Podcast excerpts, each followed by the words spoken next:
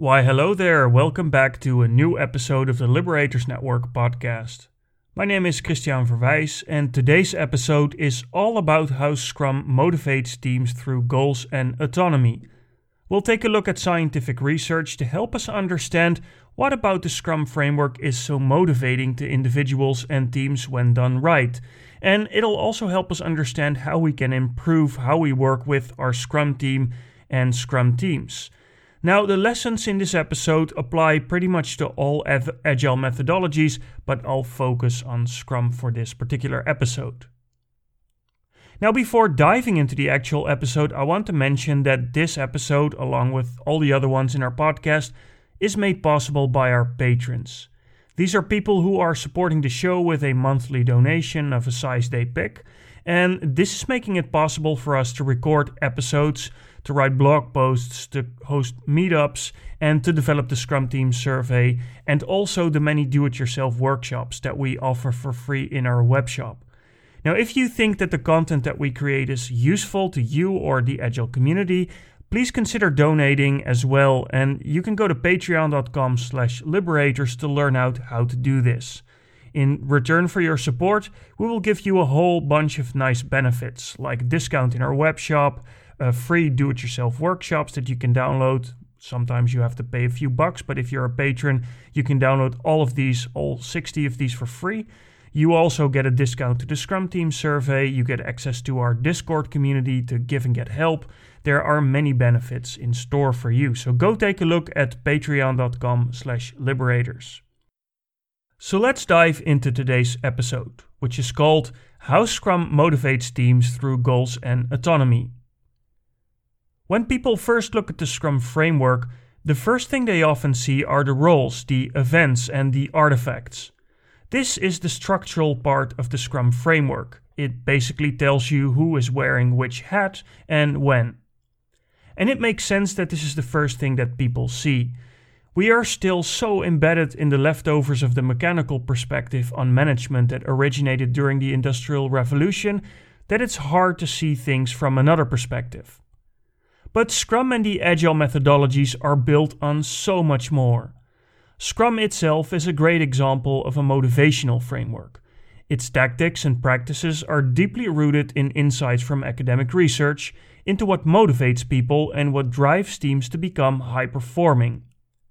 And while those roots are strong, they are also mostly invisible. The Scrum Guide does not explicitly mention them, and I'm quite sure that even the creators of the Scrum framework were not explicitly aware of these roots, but they are still present in the Scrum framework, and we'll use this episode to explore how this is the case. We will work our way in this episode through theories on motivation in teams, and we will try to understand how they apply to Scrum. And then we will use these insights to offer all sorts of practical tips that make it easier for your team to motivate itself and to use better goals. What motivates individuals? Before we dive into what motivates teams, it is important to first understand what motivates individuals. Scientists have long studied motivation in the workplace, mostly because of its effect on performance. Until the start of the 20th century, much of that work focused on external motivators, like bonuses to reward good behavior, but also the punishment of undesirable behavior. This fitted well with the scientific management paradigm that was dominant in those years by that was advocated by Taylor. Now, this approach to management emphasizes rigorous measurement of how individuals' workers perform and advocates the use of external rewards or punishment to improve that performance. A good summary of scientific management can be found in uh, Images of Organization, a book by Gareth Morgan from 2006, or at least that's the, the year that the edition that I have was published in. As the second century progressed, the focus shifted more to the psychology of workers and how their thoughts and feelings affected their work. This is when organizational psychology emerged as an academic field, which is nicely summarized in Kanfer, Frese, and Johnson in 2017. Now, the earliest members of organizational psychology, like Herzberg, started to investigate how the psychological processes of workers influence their motivation. The most profound contribution to this was pioneered by Hackman and Oldham in 1967 with their Job Characteristics Model, or JCM. In essence, this model states that five job characteristics are essential to individual motivation, and I will now summarize those for you. The first one is task identity, or the degree to which a job delivers a visible outcome that can be identified by the person performing it and those they work with. The second is called task significance, and this is the impact of someone's job on the life of the lives or work of other people or the people that they work with. The third one is skill variety, which is the diversity of skills and activities that are involved in a job. The fourth job characteristic is autonomy, and this represents the autonomy that workers have to schedule and perform the work as they see fit, including the process by which they execute it. And finally, the final job characteristic is feedback. And this represents the frequency, amount, and clarity of the information about how effective a person is at their job. Together, these five characteristics provide employees with an experience of meaningfulness, an experience of responsibility for the outcomes, and knowledge of the actual results of their work. In turn, this is what drives motivation, but it increases also job satisfaction, performance, and decreases absenteeism, or basically people that leave work because they feel ill or because they don't like their job.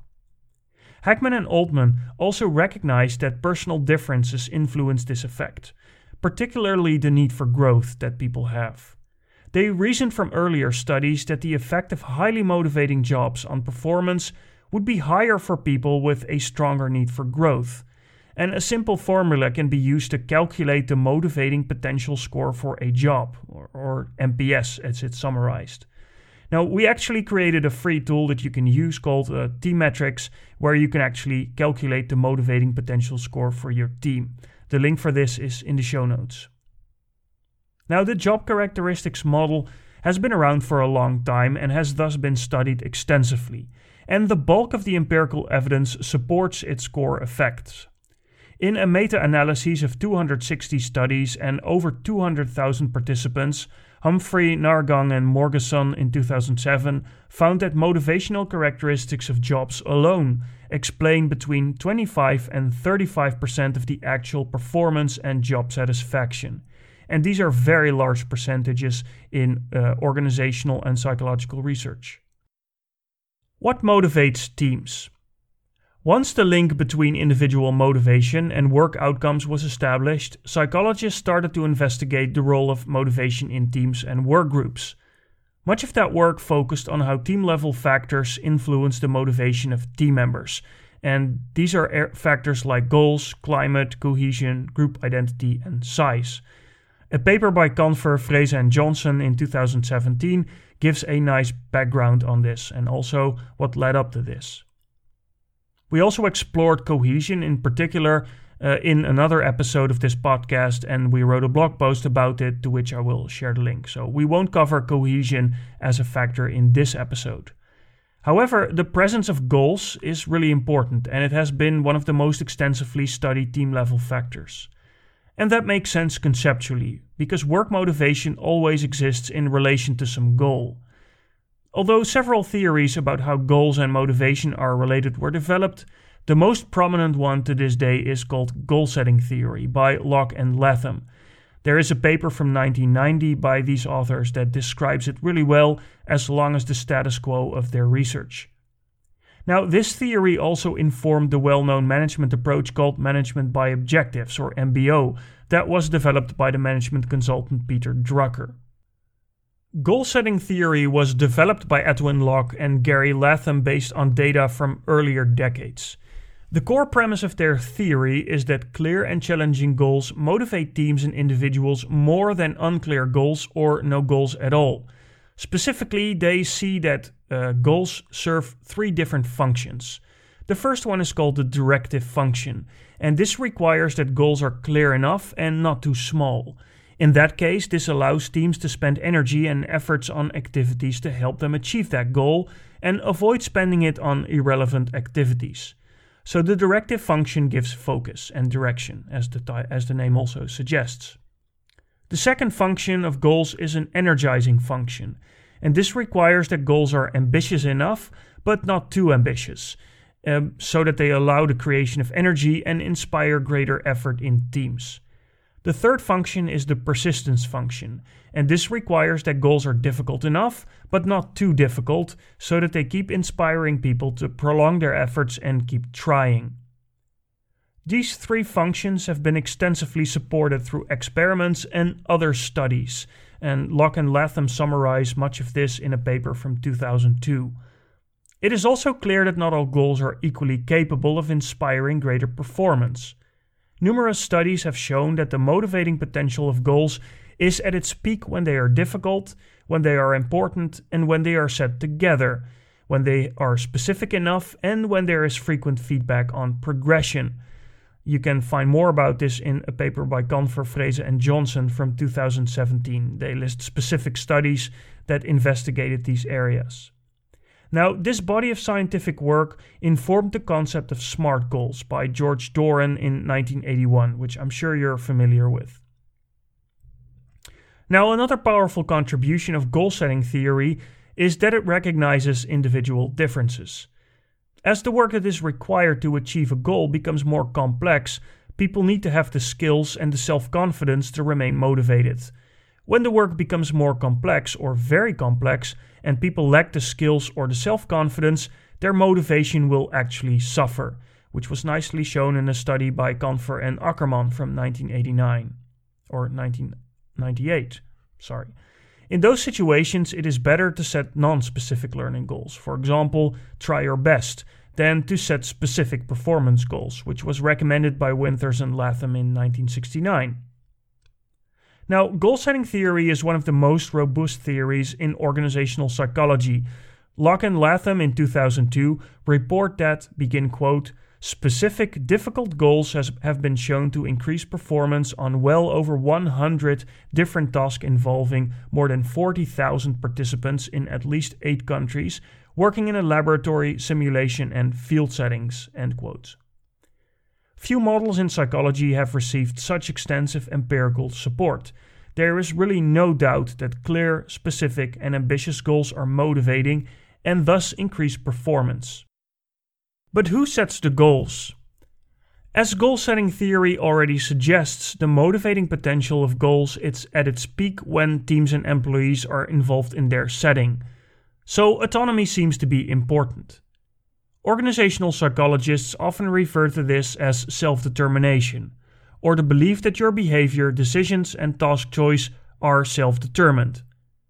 This is nicely captured in Self Determination Theory by Deci and Ryan from 2012. At its core, this theory states that intrinsic motivation is at its peak when three personal needs are fulfilled. The first need is that people need to feel sufficiently competent to achieve a goal. The second is that people need to feel sufficient autonomy so that they can decide how to achieve that goal. And finally, a person needs to feel connected and related to others who are also working towards that goal. Like goal setting theory, self determination theory has been extensively supported by experiments, field studies, and other investigations. You can find a good overview of this in the paper by Deci and Ryan from 2000. But a theory is only as useful as what it can predict in the real world. Fortunately, many studies have found strong effects of self determination and autonomy on desirable work outcomes like job productivity, performance, but also lower absenteeism. You can find an overview of these studies in Gagne and Deci from 2005. But I'll give you some examples also. For example, people who experience autonomy in their work are more committed to their work and the organization. They more quickly volunteer to help others, they are more satisfied with their work, feel better about themselves, and perform better than people who feel controlled or who at least don't feel like they have a sense of self determination. Daniel Pink popularized aspects of self determination theory in his popular book Drive, that was published in 2011. Now, does all this mean that goals are only motivating when they are set by teams themselves? Self determination theory does not require this. Even goals set by others can be internalized too, but only when the psychological needs of autonomy, competency, and relatedness are sufficiently fulfilled. But the more control teams have over their own goals, the stronger the effect on motivation will be. How does all of this tie together in the Scrum framework? The insights from the research that I addressed up to this point help us recognize how the Scrum framework is a motivational framework. Not through its use of roles or events, but through its strong emphasis on short term goals, like sprint goals, and its longer term purpose, the product goals, but also team autonomy. Goal setting theory goes to great lengths to show that not all goals are equally adept at inspiring motivation. The most motivating goals are challenging, clear, and provide frequent feedback on their progression. This is precisely what a good sprint goal should offer a tangible goal for just the current sprint that is clear enough to determine what a team will work on and also give direction on what a team will not work on. Self determination theory adds to this that goals should be proportional to the competence of a team. Goals that are way too ambitious will fail to motivate and can even demotivate. Goals that can, should also be set in a way that makes a team feel they have autonomy or self determination in how to achieve that goal. This is why goals that are too detailed are not helpful, or why a goal like complete all the work on the sprint backlog won't inspire any motivation. It also explains why having dozens of goals is not going to help your sprint and your team either. Taken together, these insights help us understand why Scrum so often fails to take off. When your Scrum team doesn't use sprint goals, you should not be surprised that motivation and performance will remain low. When your Scrum team has no say in whatever sprint goal is forced upon them or how to achieve that goal, it shouldn't be surprising that motivation remains low. When your sprint goals are too challenging for your team or too vague, it shouldn't be surprising that motivation remains low or even drops further. These are not opinions, but they are empirical facts that are grounded in an overwhelming amount of scientific research. The message is really quite simple. If you want motivated teams, they need clear and challenging goals that match their level of competence and should be set by, by or with them. How to create better sprint goals and product goals. Let's shift gears a bit and take a look at some practical applications of the insights that we've covered up to this point. Barry and I often talk with Scrum Masters and Scrum teams about the need for good sprint goals. From these conversations, we know that many teams struggle here. It is often hard for them to pick a single goal or to formulate a goal that can be achieved in one sprint other teams can't control the work on their product backlog or even their sprint backlog, and they end up with a hodgepodge of items in a sprint that cannot be covered with a single sprint goal. What can these teams do to make their work more motivating and get more use out of self determination theory and goal setting theory? Now, unfortunately, Goal setting theory and self determination theory don't provide a precise recipe on how to create good, motivating goals, and certainly not for Scrum teams specifically. Even so, there are a couple of helpful and consistent ideas that you can use with the with, with your team that are also consistent with the uh, with what we covered in this episode. Unfortunately, goal setting theory and self determination theory don't provide precise recipes on how to create better goals, and certainly not for Scrum teams specifically. Even so, we found that there are a couple of things you can do that are helpful and consistent with the theories that we addressed. The first tip is to formulate your goals together. Don't create sprint goals for the team, but write them together. This is a good way to honor the self determination of teams and its members. This is also why the Scrum Guide emphasizes that sprint goals should be created by the entire team and not just the product owner. Even though the product owner can certainly introduce an important business objective and set a purpose, the team as a whole then refines that into a sprint goal that they feel is challenging enough and also within their capabilities. As a rule, we always finalize a sprint goal with our teams by asking, open and honestly, begin quote, even though it might seem challenging, does everyone feel confident enough that we can achieve this goal this sprint? End quote. The second tip is to ask powerful questions. Sprint goals, or any goal for that matter, will fail to inspire motivation when they are too vague or too specific. You really have to find the sweet spot together, and that requires a lot of creativity and ingenuity. We found that it's really useful to use powerful questions here to trigger people's thinking. For example, you can ask something like, What would need to happen while working on this sprint that would be cause for celebration? The answers to this question can often lead to very useful sprint goals. Another question you can ask is what worry about our product is keeping you up at night? What can we build or test this sprint to make you sleep a bit better? And also, the answers here might give you a good indication of what sprint goals could be for this team. Now, there are some other powerful questions that are helpful, and we offer eight other ones in uh, another blog post for which the link will be included in the show notes. Go take a look if you're looking for more inspiration. The third tip is to learn from other teams that have motivating goals. Now, I know that when I say that sprint goals should be clear and challenging enough in this episode, you may still wonder what they should look like then. Good examples of sprint goals that motivated teams are often a great way to start getting it. So, take a look at how other teams in your organization work with sprint goals and look together for examples of goals that are highly motivating. Now, we also compiled a list of actual sprint goals from one of the teams we worked with in a specific blog post, to which I will also include the link in the show notes.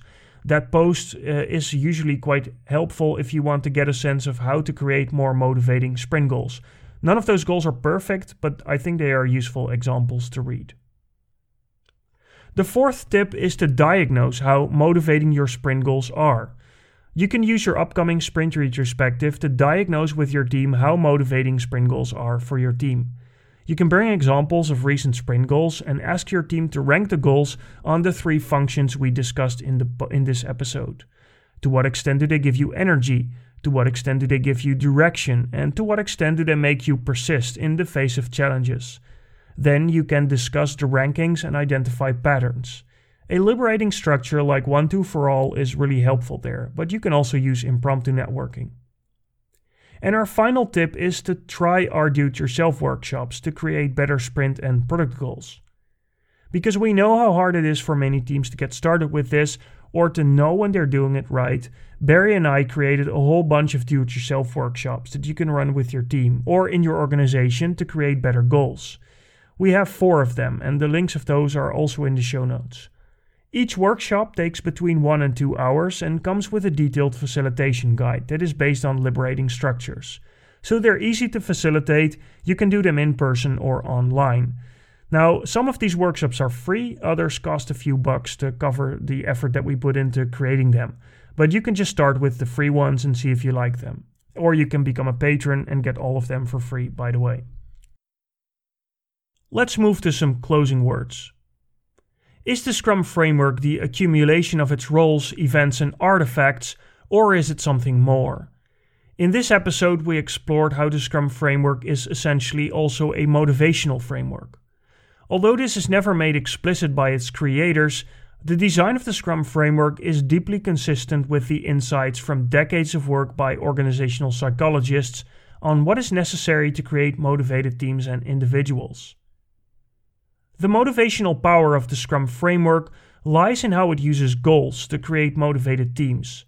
The scientific studies and models we discussed in this episode show that clear and challenging enough goals are motivating, but only when teams have a say in them or determine them altogether.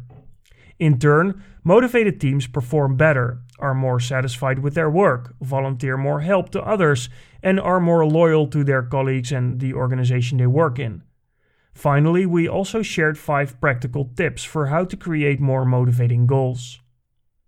Now, if you use Scrum but don't use sprint goals for whatever reason, I hope this episode made you realize that you're missing out on a key ingredient of what makes Scrum work. It may also help you understand why performance in your team is lackluster, why motivation is low, and why members are not willing to take initiative. If these are the things that you're seeing, you may want to invest in the creation of shared goals. Now, regardless of how difficult it may be to actually do this and to create properly motivating goals, it is really essential that you do. This should be the focus of everything you work on as a Scrum Master in this particular team. We wish you all the best in that journey, knowing just how hard it is, but also how rewarding it is when it starts to work. And that brings me to the end of today's episode. I hope you learned something new about motivation and how Scrum is essentially a motivational framework. This episode can also give you a lot of insights as to why things are not working out in your team and hopefully help you do better with the practical tips that we also offered. Now, if you like today's episode, please like it on the platform that you're listening on, or even better, leave us with a review. This is always a nice way for other people to discover our podcast and listen to it too. You can also share it on LinkedIn or other platforms or just with your colleagues or other teams in your organization to see if it's beneficial to them. And also, keep in mind that this episode, along with all the other ones in our podcast, are made possible by our patrons. You can support the show at patreon.com slash liberators and we'll give you a whole nice list of benefits in return for this. But having said all this, I want to thank you very much for taking time out of a busy day to learn something new, and I hope to see you again for the next episode. Take care.